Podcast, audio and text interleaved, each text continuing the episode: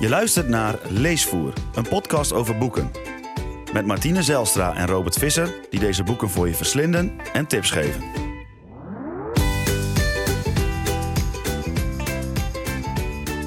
Welkom bij de 17e aflevering van Leesvoer. Met deze week Weetvoer, een samenwerking met Nemo Kennislink. Daarvoor bespreken we het boek De verzonken kunstschatten van de vrouw Maria. Dus laat je meezuigen naar de donkere oceaanbodem om op zoek te gaan naar de Hollandse meesterstukken van Tsarina Catharina de Grote. Dit keer is er gelukkig geen lockdown literatuur, hoera, en hopelijk ook nooit meer, maar wel het verrassingsboek. In de herfst van 1771 verlaat het Nederlands schip chockvol Hollandse meesterwerken de haven van Amsterdam.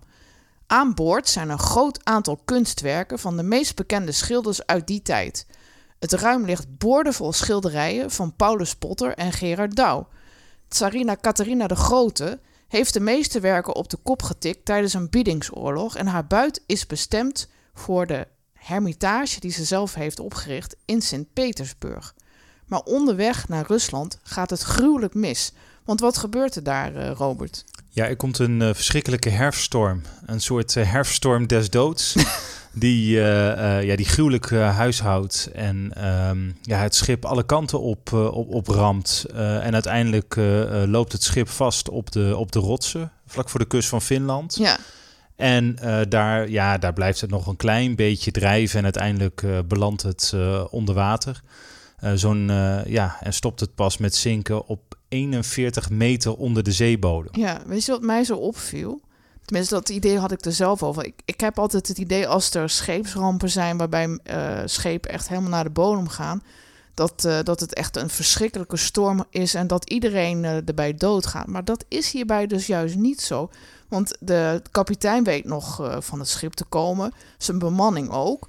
En dan worden ze de volgende morgen wakker en dan denken ze: waar is ons schip gebleven? Ja, ja dat vond ik ook wel een grappig verhaal. De, je denkt de kapitein ja. gaat onder met zijn schip. Ja, nee, in dit geval niet. Die, nee. uh, die, die ging gewoon lekker slapen er, op een eilandje, ja, op een, een onbewoond eilandje daar in de dat buurt. Ze zich op, dat ze echt opgelucht ademhalen van, oh gelukkig we hebben dit overleefd. Ja, zij hebben het overleefd, maar uh, het schip niet. En, Nee. en, en de inboedel hebben ze eigenlijk ook helemaal niet weten te Nee, redden. ik geloof dat ze nog één schilderij of zo hebben weten te redden. Maar Ja. de rest, uh, ja, dat, dat staan ze eigenlijk te kijken van, ja, waar, waar is dat schip van ons gebleven? Ja, maar volgens mij geeft dat ook gewoon aan dat wij een, een, een te romantisch beeld ervan hebben. Ja. Namelijk van ja, waarom zou die, die kapitein nou dood moeten gaan? Hè? Wat, wat, wat, wat had dat? Wat had-? Ja, wat Ja. heb je eraan? Het schiet helemaal niet op natuurlijk. Dat is, ja, dan is er nog, ook nog iemand dood ook. Ehm, en die, ja, die, die, die kunstschatten, die, ja, ja, die konden ze gewoon. Het, weet je, het is. Het, iedereen. Ik denk dat wij ons dat maar moeilijk eigenlijk kunnen voorstellen. Hoe heftig het kan zijn eh, op een schip in, in zo'n verschrikkelijke storm. Mhm.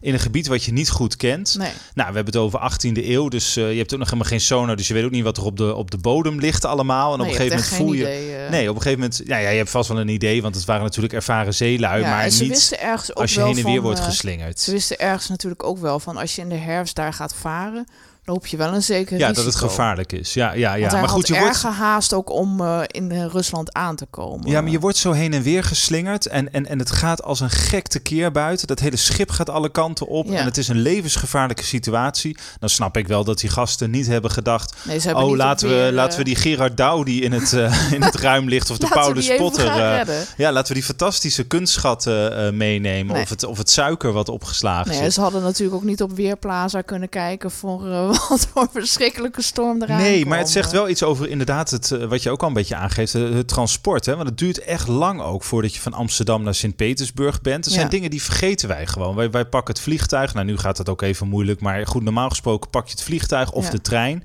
En ben je er eh, binnen een paar uur. Of Nou ja, eh, met de trein doe je er net, natuurlijk wel wat langer over. Ja. Maar het, is, het, het verschil is enorm hoe lang je er met zo'n schip over deed. Je was weken onderweg en over Ja. land duurde het nog veel langer. En was het zo mogelijk nog gevaarlijker. Omdat je daar eh, ook allerlei bendes had die je konden overvallen en zo. Ja. En, het waren, en de wegen waren gewoon niet goed. Nee.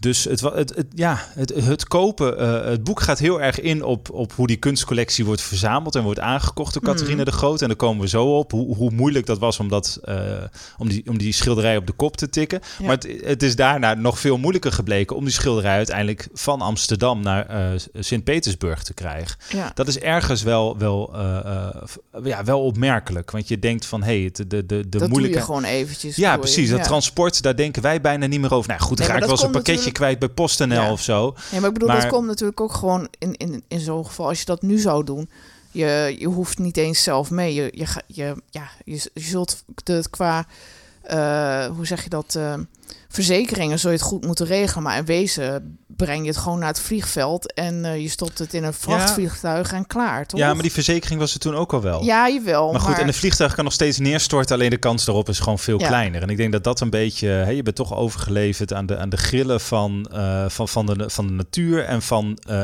ja, nu kun je, je- kijk, nu zou je niet meer zeggen van, goh, we gaan niet varen in de herfst of we gaan niet vliegen in de herfst, want Nee. dan waait het veel te hard. Terwijl het toen al een beetje kantje boord was Ja. of dat schip nog wel kon gaan. Nee, dat klopt.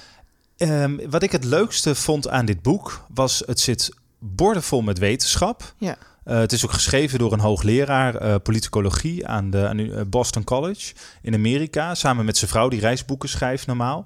Maar het is zo ontzettend spannend. Ja, het is bijna alsof een je een, gouden combinatie dat zij dit samen ook hebben gedaan. ja, het is bijna alsof je een avonturenroman eh, leest. Hè? Dat vond ik ook. Je mist nog net, net Jack Sparrow en The Pirates of the Caribbean, vond ik tenminste. Dat vond ik hele saaie films. Dat vind ik een hele slechte vergelijking. Oké, nou ja. hè. Nee, maar je leeft. Kijk, ze doen eigenlijk twee dingen. Eerste is het dat schip is gewoon spannend. Hè? Ja. Er zitten de, de, je, je zit bijna op de eerste rij als, die, als dat schip zinkt. Hè? Je ziet het heen en weer gaan. Je, ze beschrijven ook dat, de, dat de, eh, de matrozen aan het bidden zijn, dat het allemaal goed afloopt. Ja. Het is bijna alsof je op een bootje ernaast zit en zit te kijken naar dat, dat verschrikkelijke schouwspel waarin het schip eh, overgeleverd is aan, aan die storm Ja. en het uiteindelijk niet redt. Dus dat is gewoon heel knap ja, dat is al heel spannend. Maar het wordt nog spannender door de lading die aan boord is. Want dat wordt wel heel duidelijk dat daar iets, echt iets bijzonders mee aan de hand is. Ja, Eh, en, en, dat, en hoe doen ze dat nou? Door eigenlijk eh, een stuk of vier, vijf hoofdpersonages te benoemen. Ja. Het is bijna, eh, bijna romanachtig, hè? mhm. Eh, dat, dat zijn Catharina eh, de Grote, jij al noemt de, het Tsarina van, van Rusland. ja. Ehm, het is Gerrit Braamkamp. Het is zijn collectie die geveild wordt. Wijnhandelaar, ri- rijke koopman uit Amsterdam. Eh, Gerard Douw, de, de schilder, zijn belangrijkste werk, zijn drieluik, de kraamkamer, Ja. was, eh, was aan boord van het schip. Ehm, en misschien zijn het er ook maar. En, en de, oh, ja, de kapitein, ja. dat is dan de vierde.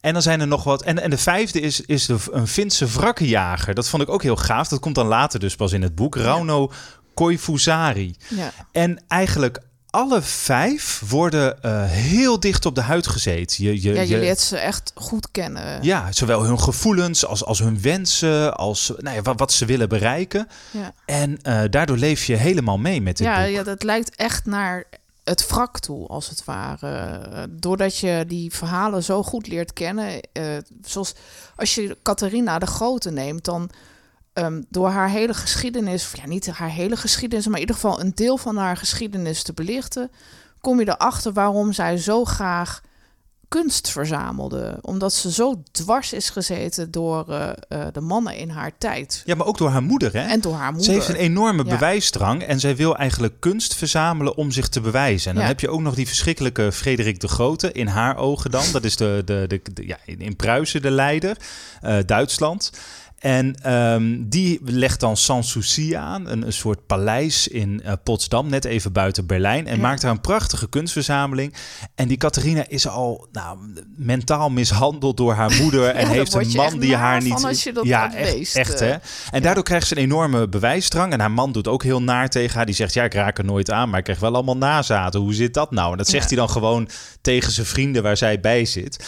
Maar goed, zij krijgt een enorme bewijsdrang. En ze heeft dat ook heel erg met, met die kunstverzameling. Zij moet en zal een prachtige kunstverzameling maken. Ja. En juist door dat... Want in het begin dacht ik, waarom lees ik dit allemaal Ja, over de jeugd van ik Catharina? van, maar eh, dat, Wat heeft dat er nou mee te maken? Maar Ja. het wordt wel vrij snel duidelijk waarom dat belangrijk is. het kleurt haar echt in, hè? Ja, Ja, en eh, misschien is het ook een beetje tikkeltje interpretatie van de auteur. Soms Jawel. dacht ik wel van hoeveel wel klopt zo. hier nou van en hoeveel maak je gewoon een mooi verhaal van. Op een gegeven moment maakte me dat niet meer voor uit, want ik vond het Nou, ik verhaal denk mooi. dat het wel klopt, maar dat ze wel iets specifieks eruit hebben gelicht om naar, die, naar, naar dat wrak toe te leiden of te schrijven, zeg het maar. Ja, dat denk ik ook wel. Maar de grap is dat uiteindelijk die Catharina eh, helemaal eh, niks weet van kunst. Ze weet het verschil dan niet tussen een eh, Caravaggio en een Botticelli, zeggen ze op een gegeven moment in Nee. het boek.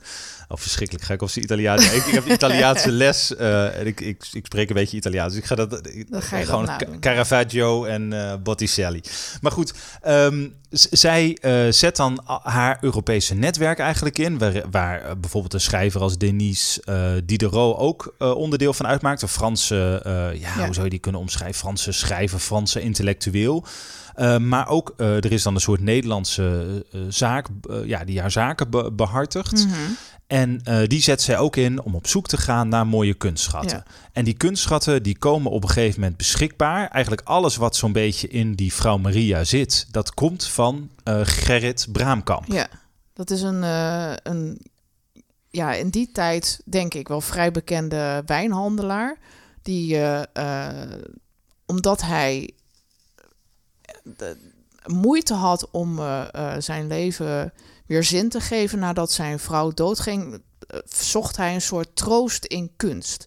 En hij, werd, hij, hij verzamelde echt een heleboel belangrijke kunstwerken die in die tijd nou ja, echt van groot belang waren. Echt als, als de Europese ja, hoe zeg je dat nou, uh, schatten van die tijd werden gezien. Ja, en de kraamkamer van Gerard Douw was een van die, van die schilderijen. Hè? Ja. En de kraamkamer werd gezien als het meeste werk. Hè? Ja, een drieluik. Ja. Werd gezien als het meeste werk van de Gouden Eeuw. Douw ja. was een leerling van Rembrandt. Wordt ook heel mooi omschreven in het boek hoe, hoe hij bij Rembrandt in de leer gaat. Ja.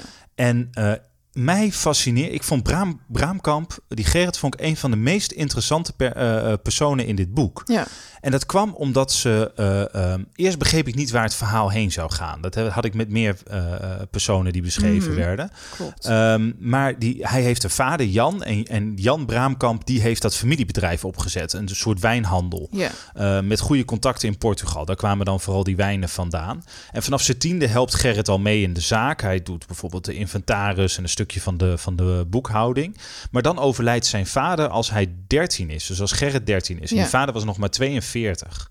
Gruwelijk verhaal. Moeder neemt het over. Hele, hele sterke vrouw. Maar ook zij overlijdt dan acht jaar, acht jaar later. Mhm. Dan is hij dus nog maar 21 en eh, krijgt hij een erfenis, een redelijk bedrag. Maar hij wordt ook opeens eigenaar van die wijnhandel. Ja. En ja, wat, wat, wat moet je ermee op Nou die ja, een leeftijd? heleboel mensen zullen dat niet hebben geweten, maar hij weet het wel. eh. Ja, maar in het begin gaat het heel moeilijk. En op een gegeven moment weet hij een soort investeringsfonds eh, ehm, neer te zetten. En, en dan gaat hij heel veel geld verdienen. Ja. Echt heel veel. Ja, En dan is er een. Het is een beetje en dan en dan. maar, en dan gaat hij met zijn vrouw. eh, eh, krijgt, geen kinderen. Dat- Nee. Het lukt niet. Ehm, en eh, ik wou bijna zeggen weer en dan. Want dit is dit een een rare ver, ver- vertelmanier van mij. Ja. Hoe dan ook, ze, ze krijgen geen kinderen. En eh, zoals bij Catharina de Grote een soort bewijsdrang een rol speelt... Hè, om, eh, om, om die kunstcollectie aan te brengen... is het bij hem bijna een soort troost, ja zoals jij al zegt. Ja. Ja, en een soort troost van dat, ja, dat, dat hij, Hij iets te doen moet hebben. En hij wil iets, schoonheid om zich heen verzamelen. en hij koopt dan een pand in, aan de Herengracht in Amsterdam, 462. Je kan, het, het staat er gewoon nog. Ja. In de Gouden Bocht wordt dat genoemd, waar alleen de, de rijkste der rijken eh, wonen. Ik heb nu gekeken, er zit nu een advocaat en een, eh, en, en, en, en een ander bed- of er zit een bedrijfje in en een advocaat. Ja. En ehm, nou ja, daar, koop, daar stelt hij zijn kunst tentoon. Dus je vindt daar een... eh, hij koopt een Rembrandt, een Paulus Potter. Nou, Gerard Douw hebben we al 50 keer genoemd. Mhm. Die, die hangt daar ook. Gabriel. Het, het, het is...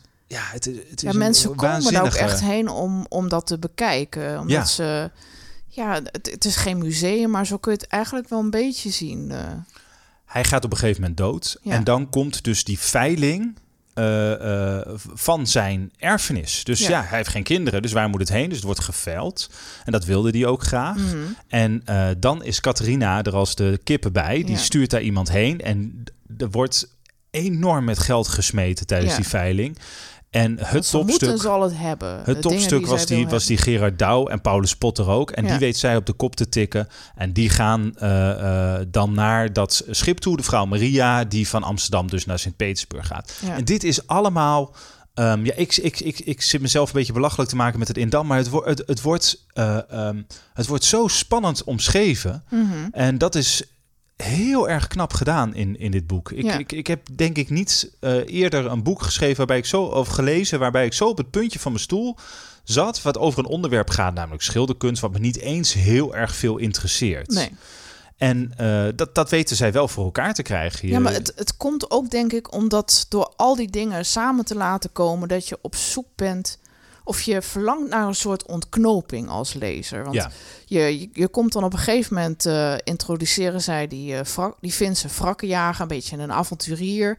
En dan denk je, yes, nu gaat het beginnen. ja, precies. Hij gaat het vinden. Het, eh, hoe, het ook, hoe hij het ook voor elkaar gaat krijgen, dit leidt ergens naartoe. Ja, gewoon een rauwe gast, weet je. Ja. En, je- en, je, en je denkt inderdaad van die stopt niet totdat hij dat schip Nee. heeft. Die, die gaat alles napluizen, die, die duikt het archief in om, om achter coördinaten te komen van waar dat schip zou kunnen liggen. En inderdaad, hij ontdekt in die scheepsjournaals eh, van die oude kapitein, ontdekt hij een soort, eh, soort meetfout, kun je zeggen. eh, dat, dat ze een andere meetmanier erop nahielden in die tijd dan wat wij nu hebben. Dus dan denkt hij van, ik moet ergens anders gaan zoeken van waar andere mensen al die tijd hebben lopen kijken. En dat, dat, dat betaalt zich inderdaad uit, want in 1999 vindt hij inderdaad dat wrak. Ja, en in het boek is dat ook een soort juichmoment, Ja, hè? ja. Dat je denkt van wauw, ze hebben het, Het is gevonden. Hier ligt... ja. Bedoel, voordat je dat boek... Kijk, je kan meeleven met een, met een eh, voetbalwedstrijd of zo. Omdat je voor een bepaalde club Ja, bent. Of denkt, met eh, Olympische Spelen. Dat je denkt van, oh, dat is iemand die ons land vertegenwoordigt. Of iemand heeft een heel mooi verhaal, weet ik veel. Maar in Nou, dit het is ook geval... een sympathieke vent. Het eh. boeide mij daarvoor echt helemaal. Ik was er nooit met dit schip bezig geweest. Maar je zit dat boek te lezen en je denkt, ze hebben het gevonden. Wauw, Ja. wat, wat fantastisch. En, en dat komt omdat je al die verhalen in je hoofd hebt. De Ja. verhalen van Catharina, van Gerrit. eh, eh, maar ook van inderdaad die, die, die, die, die wrakkenjager Rauno. Je, Ja. je, je denkt van, ik moet dit. Dit, ja, dit is nu fantastisch. Nu is het eindelijk gelukt. Maar Ja, goed, en dan begint, dan begint het, dan, begint, dan, dan kijk je naar het boek en dan denk je, hé, maar wacht eens even, er zijn nog zo'n 200 bladzijden te gaan. Dat, dat einde is nog niet En laten we daarvan niet te veel weggeven. Maar er wordt een gek spelletje gespeeld, ook een beetje door de auteurs. Hè? Want daarna komt eigenlijk de vraag: A, van wie is het wrak? Hmm. Finland, eh, Nederland en Rusland hebben eigenlijk allemaal een bepaalde claim erop. Nederland omdat het daar vandaan is Ja, het vertrokken. Hè? is daar vandaan gegaan. Het is ook een Nederlands schip. Ja, precies. En Nederlands het, kapitein. ja, Ja. en het ligt eh, eh, vlak voor de kust van Finland. Maar het was weer onderweg van, naar Rusland. En Rus, er was een Rus, immers Ka- Catharina, die het Die al betaald en was. gekocht had. Ja. Dus dan begint dat spel. En ehm, Het is bijna touwtrekken wat ze doen. het is politicologie, het is ook juridisch, het is eh, ook voor een deel maritieme geschiedenis. Want ja, dat wrak ligt er, maar hoe zou je dat omhoog kunnen halen? Ja. En als lezer wil je maar één ding. Dat is namelijk dat ze dat schip omhoog halen. Toch is Ja. zo, hè? Ja, dat klopt. Dat En dat is, is- dat is dat het is enige eigenlijk waar je benieuwd naar bent. Dat is de schuld van die auteurs eigenlijk. Want als je dit boek niet had gelezen en iemand vertelt je dit verhaal gewoon, denk je, ja, ze halen het omhoog of niet, boeit mij dat verder. Maar Ja. je leeft zo mee met alles dat Ja. je dat, je wil het zien. Je Ja, maar het- de- de- het lijkt ook zo simpel. Want je denkt van, als je hier niks van af weet, denk je nou, eh, jongens, we weten waar het ligt. Takel het omhoog, klaar. Maar zo simpel is het Ja, niet. er is een reden dat de Titanic nog op de zeebodem Ja. ligt, toch? Ik bedoel, het meest Nou ja, maar die besproken... ligt wel een stuk lager, denk ik. Jawel, maar het is Maar wel het meest besproken schip ter, het- ja, van de afgelopen eh, decennia, toch? Ja. En je weet ook van, nou, het schip is nog redelijk intact. Er is geen paalworm aangetroffen, want dat vreet normaal gesproken eh, zo'n schip weg. Dus het is eh, de, de duikers die erheen zijn gegaan. je hebt ook tekeningen ervan, je hebt wat videobeelden ervan. Je ziet duidelijk, het, het is nog redelijk in staat. Of in, in een goede staat ligt het daar op de zeebodem. Ja, want, want een van de duikers die er dan heen gaat, eh, dat is Petri Poelkinen. Die zegt dan ook, het, het, het, het ziet eruit als een schip met goud uit een sprookje. dat, het, dat, het, dat het helemaal ongeschonden mooi erbij ligt. Maar Ja. dan willen ze dat ruim ingaan en dan kan het niet, want er liggen allemaal kratten voor. Ja, Dus je denkt op een gegeven moment van, nou ja, nu zijn we er wel. ja. Maar ja, dan begint dus een, een ander spannend deel. En ik, ja, weet je, bij non-fictie heb ik gewoon het idee om het einde te verklappen, maar bij dit boek niet. Nee. Omdat het inderdaad leest als een soort avonturenroman. En ehm, je blijft toch in spanning van, lukt het ze wel, lukt het ze niet? En daarvoor moet je het boek gewoon eigenlijk ja, lezen. dat klopt. Dat vind ik ook. Dus dat gaan we verder niet verklappen. Wat ik wel wil zeggen is, ehm, ik vond dit een van de meest geslaagde populair wetenschappelijke boeken eh, van de afgelopen jaren. Ja. Het bevat eh, eh, veel interessante wetenschappelijke weetjes. Dat, dat is leuk, maar het is vooral Nou, het leest zo echt als een goed geschreven. Ja, Het is, het- er zit vaart in. En je wilt gewoon weten hoe het afloopt. Ja. dat gaan we nu niet vertellen. Nee, je dus wil het wel heel graag, maar Lekkere, Ja. lekkere anticlimax. Wat, we dan, wat gaan we wel vertellen? Nou, wat je verder kan lezen. Precies. En als je nou meer wil weten over ehm, hoe haal je zo'n schip nou naar boven, Ja. hè, hoe, hoe zou je dat kunnen doen, dan staat er een heel leuk drieluik op eh, Nemo Kennislink over de berging van een schip eh, die in de IJssel ligt. Ja. Ik vond het echt een van de leukste. Eh, zijn, er zijn artikelen, een drieluik uit 2016. Ehm, en het is heel interessant omdat ze, eh, ja, dit, dit is gewoon in Nederland. En omdat daar ook weer een combinatie is van verschillende wetenschappen. Dus je hebt archeologen, duikers, schippers eh, en technologen die allemaal proberen om een schip naar boven te halen wat in de middeleeuwen zonk. Mhm. 600 jaar geleden. Ehm, ja, maar hoe doe je dat eigenlijk? Hoe Ja. hou je iets wat zo fragiel is? Kijk, op die bodem ligt het allemaal nog goed. Maar Ja. op het moment dat je naar boven gaat halen, ga je er natuurlijk aan rukken. eh, Nou ja, er gebeurt van alles het komt naar- zuurstof bij. ja. En dat is, dat is Dat is hartstikke gevaarlijk. eh. Dus, dus hoe doe je dat precies? En ehm, daar, daar staat een heel leuk stuk over, of drie leuke stukken over in eh, op Nemo Kennislink, waar je, waar, je, waar je echt wel wat van, eh, van, leert. Tenminste, het bevat veel informatie wat ik zelf nog niet kende. Andere waar ik, waar ik aan moest denken is nog een boek. En dat is De Lutine van Martin Hendriksma. En dat is ook een, een bizar boek, toch? Ja. Ja, dat gaat over een schat die gezonken is. eh, eh, eh, nou ja, de lutine die vergaat, dat is een, een schip. En nou ja, iedereen die dit verhaal kent, is door de eeuwen heen daarop naar op zoek gegaan. Maar het is gewoon onvindbaar, dat, ja, het, eh, het, dat het, het, zinkt eh, ook in de 18e eeuw, 1799, dus rond dezelfde tijd als de Vrouw Maria. ja, Maar dan is het een, eh, een, een schip wat van Londen vertrekt naar Ha- Hamburg in Mhm. Duitsland. En het bevat duizenden kilo's aan goud en zilver. ja. Dat zo nu. Het is weer Ongelooflijk veel geld waard Maar eh, ja, En dan. Eh, ehm, dat, dat, is, dat is het ene verhaal wat in het boek zit. Het andere verhaal is dat iedereen die verder op zoek is gegaan naar die schat, gek is geworden. Hè? ja. Is op de een of andere manier doorgedraaid. Ja. Het is dus in de buurt van Terschelling, tussen Terschelling en Vlieland, is het gezonken. En wie daar wel eens geweest is, weet, daar, daar heb je het spel... Het is er niet eens zo diep, maar daar heb je het spel van zandbanken, Ja. wind eh, en, en alles verschuift en verandert. Dus waarschijnlijk ligt hij onder een enorme laag zand. Ja. Maar omdat alles verschuift, alles zo vaak verandert, ook die eilanden wandelen weer, ehm, is het gewoon niet na te gaan meer waar die lag. Nee. En er zijn geruchten, er zijn geruchten dat er Urker vissers zijn die daar heel veel geld vandaan, Ja, eh, vandaan eh, hebben gehaald. Eh, er zijn ook wat andere geruchten dat, dat de goudstaven hier en daar wel eens omhoog zijn gekomen. Maar waarschijnlijk ligt het grootste deel van die schat nog steeds onder water. En Ja. wat ik heel eh, pijnlijk eraan vond, was dat inderdaad, wat ik net al zei, dat bijna iedereen die daarnaar op zoek gaat, doordraait. Ja. En dat is, maakt het ook tot een heel heftig boek. En ook de, de technieken die worden gebruikt, de dingen die worden bedacht.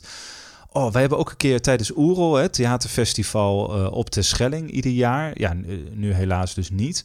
Maar eh, ehm, hebben we ook een keer een toneelstuk gezien over dit boek. Ja. Ongelooflijk mooi, wat precies op dat hoekje werd eh, ehm, Ja, werd uitzicht, opgevoerd met eh, uitzicht op het, Vlieland. eh, waar Ja. het mogelijk mis is gegaan. Hè? En ook met al die verhalen en, en, en, en die, die, die merkwaardige figuren die er naar op zoek waren. Heel, heel, ook heel spannend beschreven door, door Martin Hendriksma. Een, eh, een schrijver en journalist die dat echt heel goed heeft uitgeplozen en, eh, en, en, en beschreven. Ja, en ik denk dat het ook wel heel goed weergeeft eh, wat de romantiek is van eh, nou ja, scheepswrakken en, en het vinden van schatten. Maar dat het nog zo mooi beschreven kan worden, maar dat het zo ingewikkeld is in de praktijk om echt daadwerkelijk iets naar boven te krijgen. Ja, ja dat denk ik ook. Ja, ja het, is, het, het spreekt dat tot is wel fascinerend. Ja, het spreekt tot de verbeelding, maar het maakt inderdaad een soort gekte in mensen los. Ja. En ehm, ja, dat is. eh, dat, eh, en en dat, dat voel je ook wel als je die boeken leest. Dan ook, je wil ergens het ook weten. Ja. Je wil ook Je zelf. wil- je, wil Je zelf wordt een beetje wel, eh, meegezogen, hè? ja. Maar nog net niet zo erg als, de als die wrakkenjager uit nee, Finland. Je gaat nog of, niet eh, eh, zelf de duikflessen omhoog eh, hijsen om eh, ook in de weer te gaan, toch? Ik niet, maar ik zit toch altijd als ik weer op de Schelling of Vlieland ben. Dan ga je toch even nee, kijken. hoor, nee, nee, echt helemaal niet. Nee, nee, dat klopt. eh. Maar ontzettend leuk om te lezen. Ook juist nu met eh, wat warme weeropkomst eh, ooit. En in ieder geval de vakantie. Dit, dit, beide zijn echt hele goede vakantieboeken eigenlijk. Ja. Hè? Schiet mij nu te binnen. klopt, waar je lekker in kan verdwijnen en ja, ja, Ja. heel erg meeleeft. klopt. Het verrassingsboek. Wat moet je nou precies lezen? Roep jij dat ook regelmatig? Dan is het verrassingsboek net wat voor jou. We hebben het verrassingsboek opgezet als je graag verrast wil worden met een mooi boek of als je wel wat hulp kunt gebruiken bij het kiezen van een leuk boekencadeau. Als jij dat nou ook wil, stuur ons dan een mailtje op leesvoerpodcast.gmail.com of je stuurt ons een eh, DM op Twitter. En dan sturen wij in samenwerking met de boekhandel Bos en de Jonge uit Rotterdam een verrassingsboek naar je op.